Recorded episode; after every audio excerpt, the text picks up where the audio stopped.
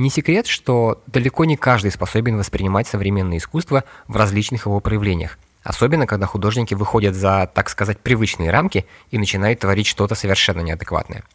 И вот новое творение датского художника Йенса Ханнинга осталось непонятым. Предлагаю именно эту историю сегодня разобрать. Вы слушаете подкаст о современном искусстве и инстаграм-культуре «Визуалграмм». Это девятый эпизод третьего сезона, и он будет экспериментальным. Что это значит? Я много думал, как еще больше разнообразить подкаст и сделать его не только полезным, но и немного развлекательным. При этом постараться не отходить от темы искусств, визуалов и Инстаграма. Решение появилось, когда я наткнулся в англоязычном интернете на случай с Йенсом Ханнингом. История так меня вдохновила, что я решил собрать побольше таких незаурядных рассказов и превратить их в подкасты. И вот здесь у меня будет небольшая просьба к вам. Если новый материал вам зайдет, дайте знать в комментах, я буду весьма признателен. Ну что, вступительная часть закончилась, давайте начинать.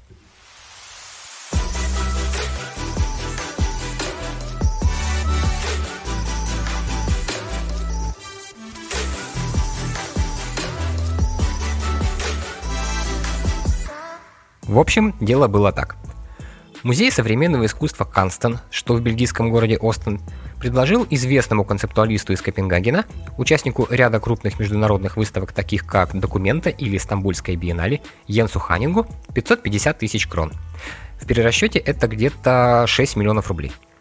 Сделано это было для того, чтобы он воспроизвел свою более раннюю работу, которая представляла собой две стеклянные рамки, наполненные банкнотами, датскими кронами и евро, которые отражали бы годовой доход, соответственно, в Дании и Австрии. Ханин деньги взял, Однако, когда работа вроде бы была закончена и представители музея получили от него посылку, их ждал сюрприз. Художник отправил им две пустые стеклянные рамы, а деньги, которые должны были быть в них заключены, оставил себе. Свое произведение он назвал «Бери деньги и беги». Как по мне, так достаточно лаконичное и четкое руководство к действию от деятелей искусств. Само собой, такой арт-перформанс Йенса в музее не оценили. Сейчас от него требуют вернуть деньги назад, на что он принципиально не соглашается. Вот какое пояснение Ханнинг дал к своей работе. Произведение искусства заключается в том, что я взял их деньги, и в случае возврата разрушится вся концепция.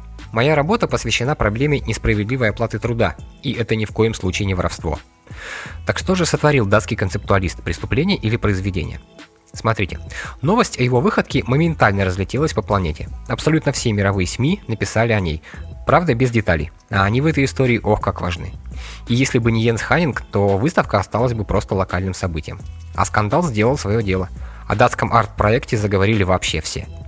И фишка этой ситуации в том, что банальная на первый взгляд кидалова не такое уж и банальное. Но об этом по порядку. Начнем с того, что вообще рассчитывал получить музей – как я уже говорил в самом начале выпуска, согласно договоренности с художником Джоном Корнером, который выступает куратором выставки Walk It Out о современной трудовой жизни, наличные деньги должны были заполнить две стеклянные рамки и продемонстрировать годовые доходы австрийцев и датчан, заметно упавшие во время пандемии. Да, как известно, здесь оперативно ввели карантин и очень быстро провели массовую вакцинацию, а затем сняли все ограничения. И все же локдаун нехило так ударил по местному населению, привыкшему к стабильности. И проблема доходов у 80% жителей стоит очень остро. Они у них упали минимум в два раза. Ханинг обещал показать ситуацию наглядно, он показал. Создал кошелек из стекла, только вместо денег в нем оказалась пустота. И с этой точки зрения получилось вполне ироничное и логичное решение поставленной арт-проектом задачи. Разбираемся дальше. По факту, большинство представителей арт-тусовки сходится во мнении, что Ханнинг сделал простой и тонкий художественный жест на тему выставки. А что у нас с доходами? А вот что. Деньги были и нет, а работу никто не отменял. И тут я лично не совсем понимаю представителей музея, которые почему-то не хотят развернуто комментировать ситуацию. Скорее всего, они просто испугались накала страстей, так как Йенс весьма прямолинейно объяснил свой жест. Если вы сидите на какой-то дерьмовой работе и не получаете денег, и вынуждены все время их выпрашивать, то лучше просто заберите свое. Предыдущие свои работы я сделал за свой счет и ничего за это не получил. Так что возвращать деньги, которые мне дал музей, я не собираюсь. С другой стороны, все это может быть грамотной пиар-акцией. Признал же Лассе Андерсон, директор музея Констант, что Ханнинг все же создал интересные произведения искусства. И смотрите еще какой момент. Мы здесь говорим о современном искусстве в привычной всем визуальной форме. Но реальность такова, что сегодня современное искусство – это не просто красивая картинка в рамке на стене.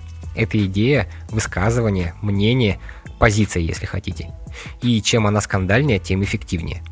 Что касается дискриминации самой сферы, то она здесь присутствует только на первый взгляд. Если копнуть немного глубже, то суть проблемы, которую затрагивает художник, легко вскрывается – так что Ханнинг сделал самое настоящее произведение искусства, причем в лучших традициях арте паверы, направление, которое появилось в Италии в 1960-х годах и было призвано освободить творчество от ограничений традиционных форм искусства и художественного пространства. Но если датчанин все же оставит деньги себе, то художественный жест реально превратится в грабеж. И тут уже будет действовать уголовный кодекс, а не безграничные законы искусства. Такие дела. Надеюсь, было интересно, и я продолжу знакомить вас с такими вот не совсем обычными историями из мира современного искусства в следующих эпизодах. Хочу сказать традиционное спасибо всем, кто дослушал до конца. Если вам вдруг показалось мало, то просто найдите мой блог во ВКонтакте, который так и называется «Визуалграм».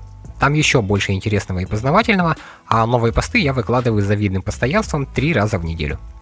Подписываться на него или просто почитать – дело ваше, но заглянуть туда определенно стоит.